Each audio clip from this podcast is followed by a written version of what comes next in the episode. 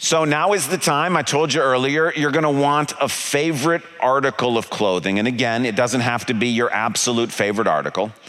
But I'm going to ask you in just a minute, we're going to give you a little countdown timer to go and get it. This is one of the blessings of being able to do this this way. You're at home with that favorite article of clothing. Now, the great temptation is going to be that you're simply going to, in your mind, go and get that article of clothing.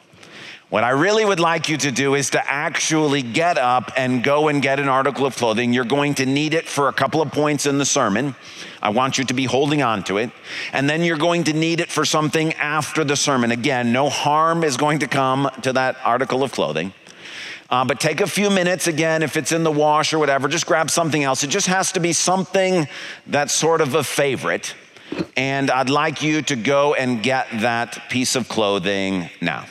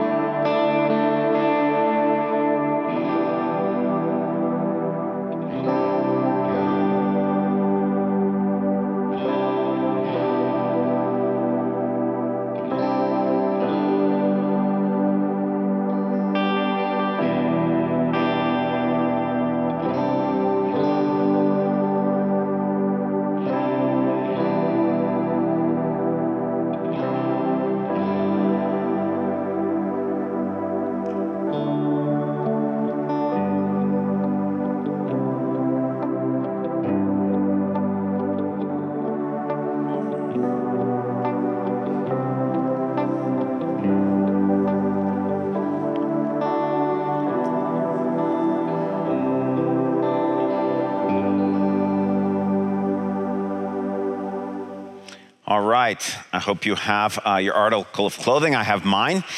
What I'd like to invite you to do is, if you're able, uh, hold on to that article of clothing and turn in your Bible to Matthew chapter 21.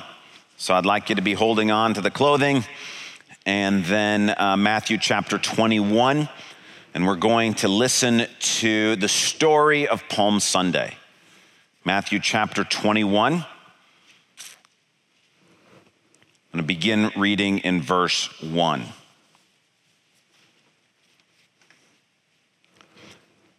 As they approached Jerusalem and came to Bethphage on the Mount of Olives, Jesus sent two disciples, saying to them, Go to the village ahead of you, and at once you will find a donkey tied there with her colt by her. Untie them and bring them to me. If anyone says anything to you, say that the Lord needs them, and he will send them right away. This took place to fulfill what was spoken through the prophet. Say to daughter Zion, See, your king comes to you, gentle and riding on a donkey, and on a colt, the foal of a donkey. The disciples went and did as Jesus had instructed them. They brought the donkey and the colt and placed their cloaks on them for Jesus to sit on. A very large crowd spread their cloaks on the road, while others cut branches from the trees and spread them on the road. The crowds that went ahead of him and those that followed shouted, Hosanna to the Son of David. Blessed is he who comes in the name of the Lord. Hosanna in the highest. When Jesus entered Jerusalem, the whole city was stirred and asked, Who is this? The crowds answered, This is Jesus, the prophet from Nazareth in Galilee. Now, this is Palm Sunday, and normally on Palm Sunday, we think about palm branches. Now, I know that many of the kids out there were received instructions to kind of make your own palm branch, so I hope uh, some of you did that. We're going to use those later as well. But today, I'd like to think a little less about the palm branches and more about the idea of clothing.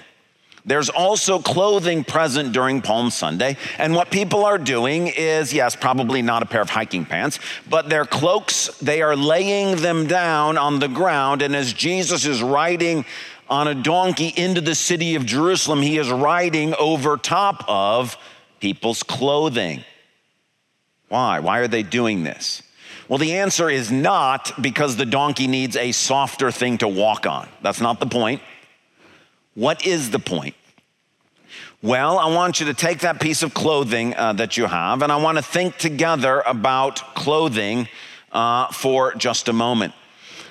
In fact, I want you to take the piece of clothing that you're holding on to, and I want you to think what does this piece of clothing say about you? So I have here my favorite pair of brown hiking pants, and I love these pants. They're super comfortable. Uh, in the summer, they've got these little like uh, slits here that let the heat out that you can sort of unzip. They uh, don't need to be washed all that often, and they clearly cannot be ironed. So, what does this say about me? Well, these brown pants say that uh, A, I, I don't really like dressing up. I would prefer to wear hiking pants. They also say about me that, well, I don't love doing laundry.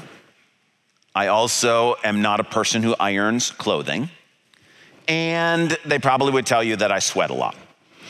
So you are holding an article of clothing.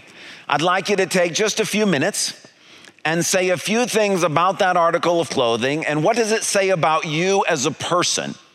Uh, take a few minutes and say that to the people around you, and then we'll come back again to our passage.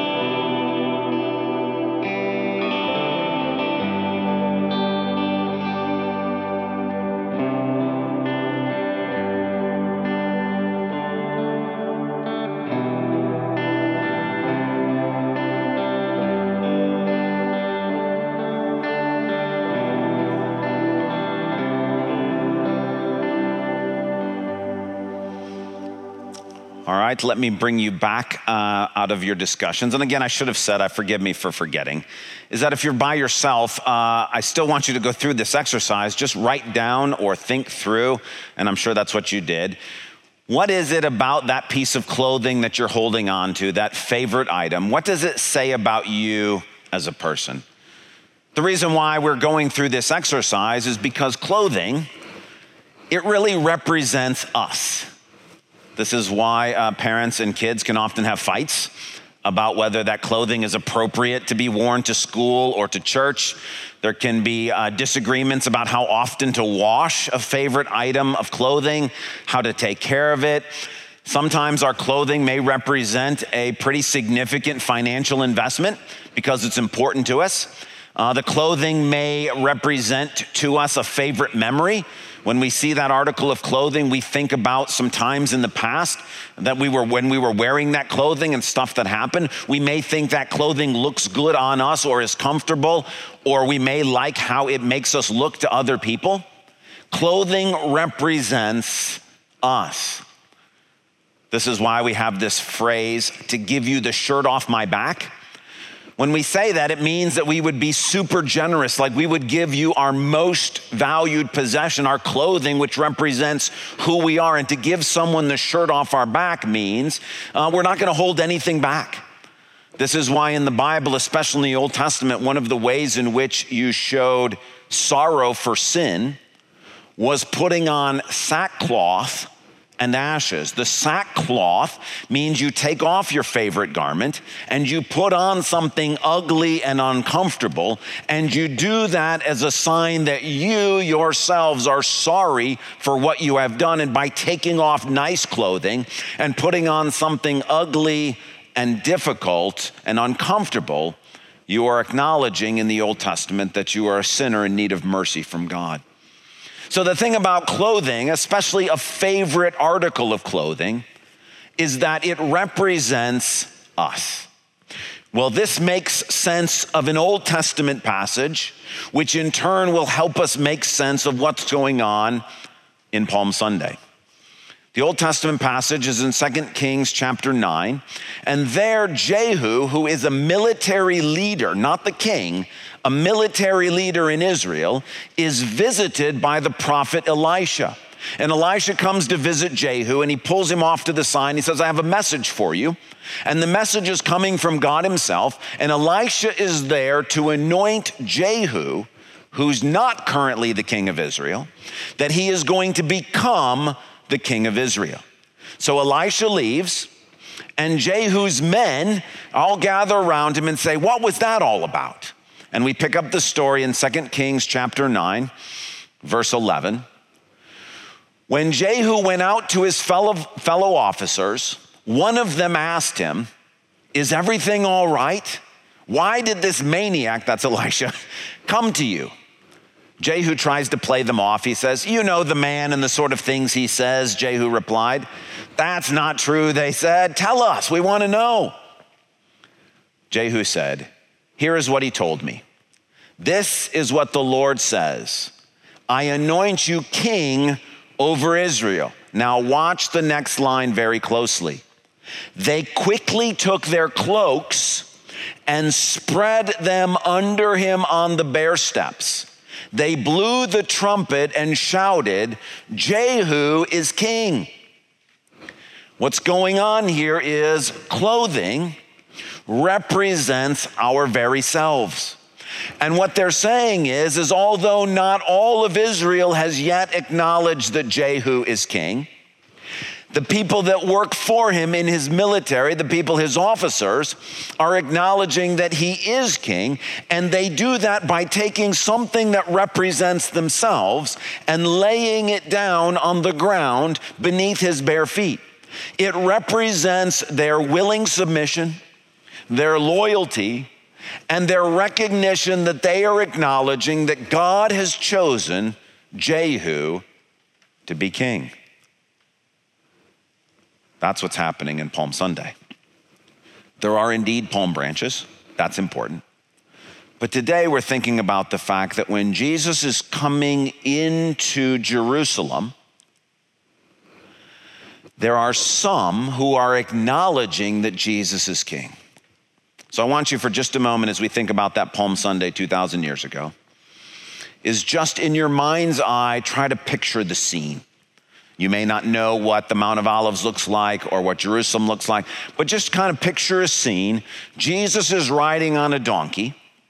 And the most salient feature of this scene, according to Matthew's gospel, is that there are crowds and crowds of people. Look, he makes a big deal out of this. Verse 8 a very large crowd spread their cloaks on the road. Verse 9, the crowds that went ahead of him and those that followed him. Verse 10, the whole city was stirred. Verse 11, the crowds answered. So, in your mind's eye, I want you to picture just a street with throngs of people.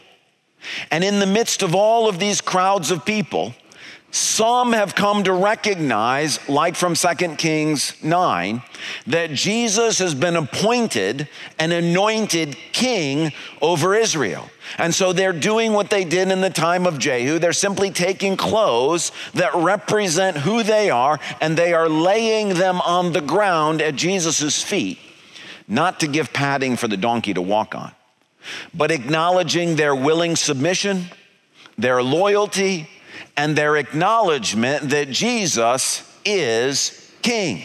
That's what the statement, blessed is he who comes in the name of the Lord. It's an acknowledgement that Jesus is king.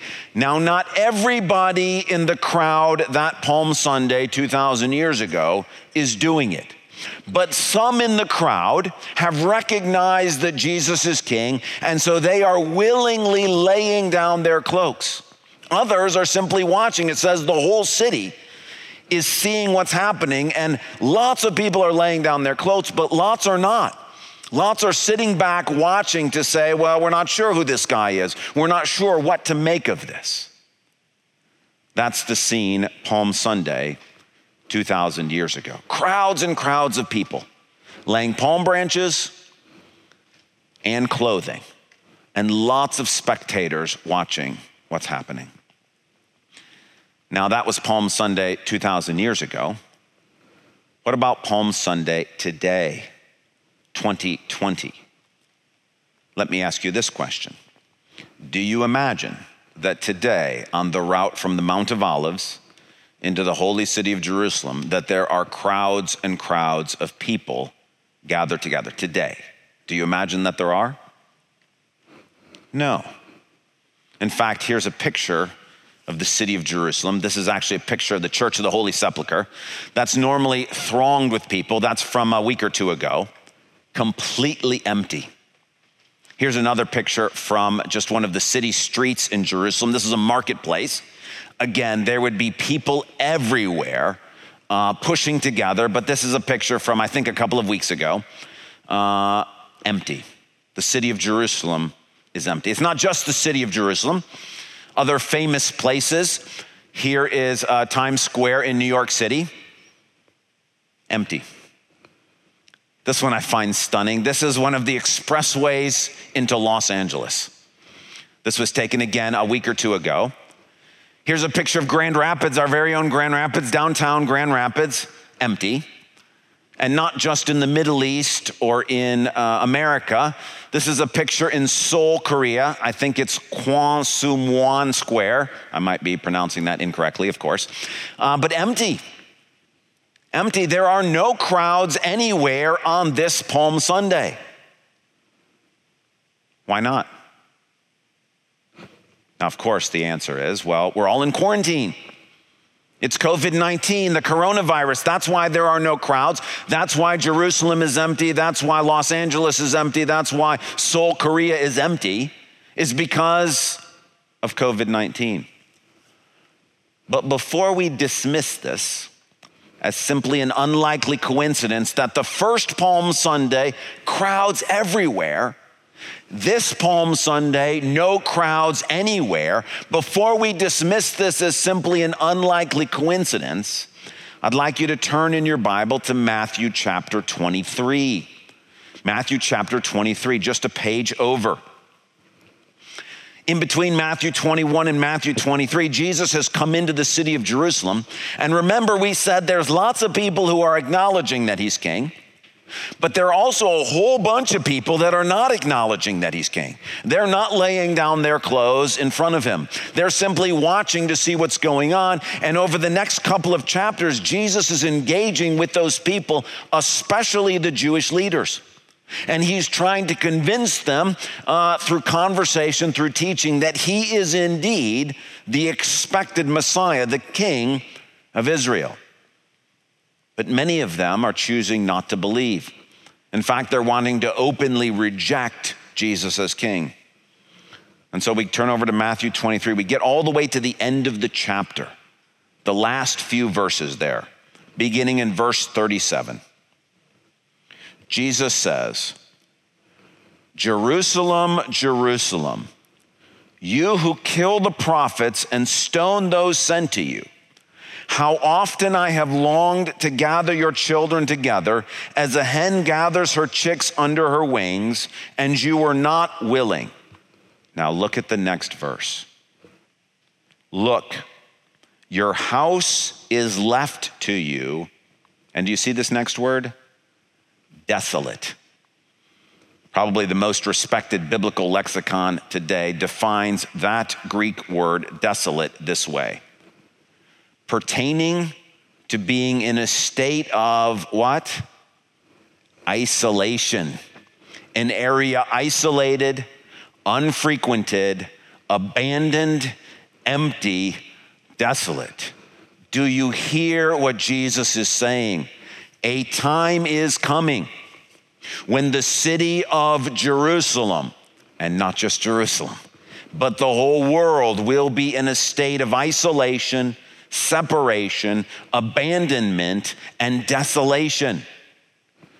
Notice this is the last statement that Jesus utters before Matthew 24. And if you're looking in an NIV, you may notice what the heading is for Matthew 24 the coming destruction of the temple and the signs of the end times. Jesus in Matthew 24 is going to describe what it's going to be like at the end in the end times. And the last statement he makes is Jerusalem, your city is going to be left to you isolated, desolate, and abandoned. And the most salient feature of Palm Sunday 2,000 years ago were the crowds. The most salient feature of Palm Sunday 2020 is isolation and desolation and abandonment, not just in Jerusalem, but around the world. Now, hold on a minute. Am I saying then that what's happening currently is the end? Like this is part of the end times? No. But I am saying it's a sign of the end meaning it's a sign of what the end will look like. Jesus says there is coming a day when it will be desolate, isolated, abandoned. And the point is, please pay attention. It's happening. It cannot be an accident that on this Palm Sunday, 2020, instead of crowds, we have desolation. Jesus himself said there would be desolation, isolation, and abandonment. And though what we are experiencing now is not the full fulfillment of this, it is a sign. It's pointing to the fact that this is coming. There is a time of complete isolation desolation, and abandonment coming at the end. It's very sobering. Please pay attention. We have a worldwide virus that, despite our technological prowess, our medical know how, all the coordinations of governments of the world trying to work together, we're all in the same team trying to beat this thing. It is a sobering reminder that there are things in this life that are beyond our control as a human race. And Jesus says, For those who do not accept me as king, this is what is coming. And you and I have a front row seat to see a sign of what isolation and desolation looks like. But the bad news is it's going to be much, much worse in the end than it is now. But Jesus does not leave us without hope. Listen to the last sentence of Matthew 23. For I tell you, you will not see me again until you say, What? Blessed is he who comes in the name of the Lord. This is the line from Psalm 118. This is the line from Matthew 21. This is the acknowledgement that Jesus is king. And Jesus says, isolation, desolation, and abandonment, that is the future, except for those who acknowledge Jesus as king. For us, there's a very different picture of a future city of Jerusalem. Jesus himself gives this to us in Revelation chapter 21. It says this Then I saw a new heaven and a new earth, for the first heaven and the first earth had passed away, and there was no longer any sea. I saw the holy city, the what? The new Jerusalem coming down out of heaven from God, prepared as a bride, beautifully dressed for her husband. And I heard a loud voice from the throne saying, Look, God's dwelling place is now among the people, and he will dwell with them. They will be his people, and God himself will be with them and be their God. He will wipe every tear from their eyes. There will be no more death, or mourning, or crying or pain, for the old order of things has passed away. He who was seated on the throne said, I am making everything new. Then he said, Write this down, for these words are trustworthy and true. He said to me, It is done. I am the Alpha and the Omega, the beginning and the end. Jesus says, To the thirsty, I will give water without cost from the spring of the water of life. Those who are victorious will inherit all this, and I will be their God, and they will be my children. But the cowardly, the unbelieving, the vile, the murderers, the sexually immoral, those who practice magic arts, the idolaters, and all liars, they will be consigned to the fiery lake of burning sulfur.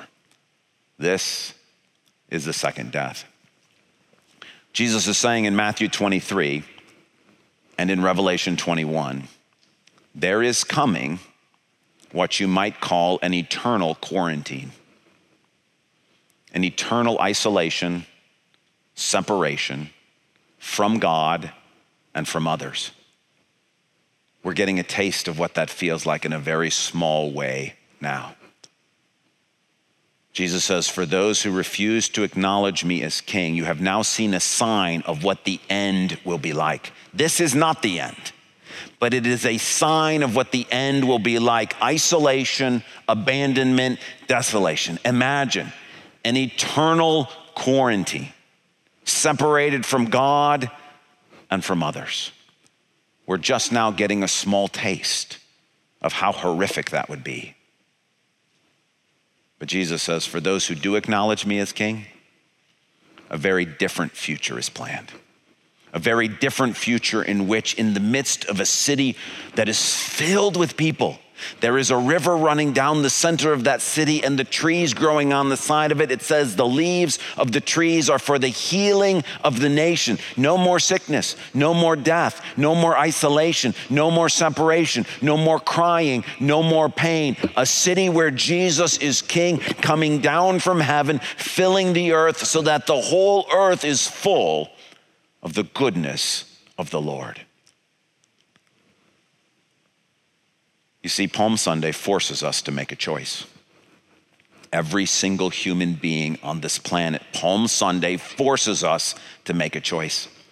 On that first Palm Sunday 2,000 years ago, there were a group of people who were acknowledging that Jesus is king, and they were laying down their coats and their cloaks, cloaks as a sign that they were accepting his kingship. Jesus says, For all who accept his kingship, the eternal blessing that is coming is a city thronging with people, full of life. On that first Palm Sunday, there were also a group of people who were just sitting back watching, waiting to see, not ready to submit and acknowledge that Jesus is king. Jesus says, for those people, there is coming a future, a future of isolation, abandonment, desolation, and separation for eternity.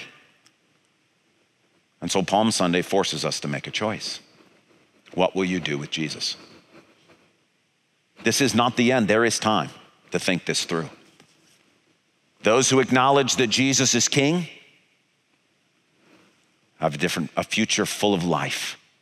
Those who refuse to acknowledge Jesus as king, isolation, desolation, separation. And so, what we're going to do this morning is I'm going to invite uh, Andy and the praise band to come back up here. And they're going to play uh, two songs for us. And what I'd like you to do during these two songs is I said you needed a favorite article of clothing. What I'm going to give you the opportunity of, to do is during these songs to just simply take your article of clothing and lay it on the ground in front of the screen where you're watching. Now, again, you might be watching by yourself and you think nobody sees me. Use that to your advantage. Nobody's going to see. This is just between you and God. You may be watching in a family and you think, well, this will be awkward. It might be. I can't say that it won't be. But this is your opportunity during these songs to take that thing that represents you and to simply lay it down on the ground symbolically in front of Jesus. This act itself is an act of worship. And so for many of us today, I'm gonna take these pants and I'm gonna lay them down. That for me as a Christian is an act of worship. On this Palm Sunday, I want to acknowledge that Jesus is King. It doesn't mean I'm perfect. It doesn't mean that I'm without sin. It doesn't mean that I got everything together. It just means that given the choice, I'm gonna lay my clothes down, which represents me laying myself down and saying, I acknowledge you as king. Now, for some of you, this will be your first time to do something like this. And if you are ready to acknowledge that Jesus is king, again, you don't have to be an expert in Christianity. You don't have to be able to answer all the questions. You don't have to be able to understand what all's going on uh, in the world, in your past, and all the things that are happening. If you take that article of clothing, and today, no one is watching, you're in the privacy of your own home.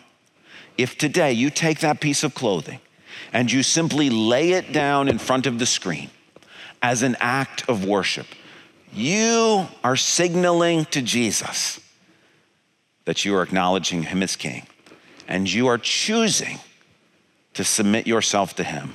That's what it means to become a Christian. And so I want to give all of us this opportunity. If you're not ready to do this in Matthew 21, some people just stayed on the sidelines and watched. You're free to do that in the privacy of your own home. I'm not going to know what you do one way or the other.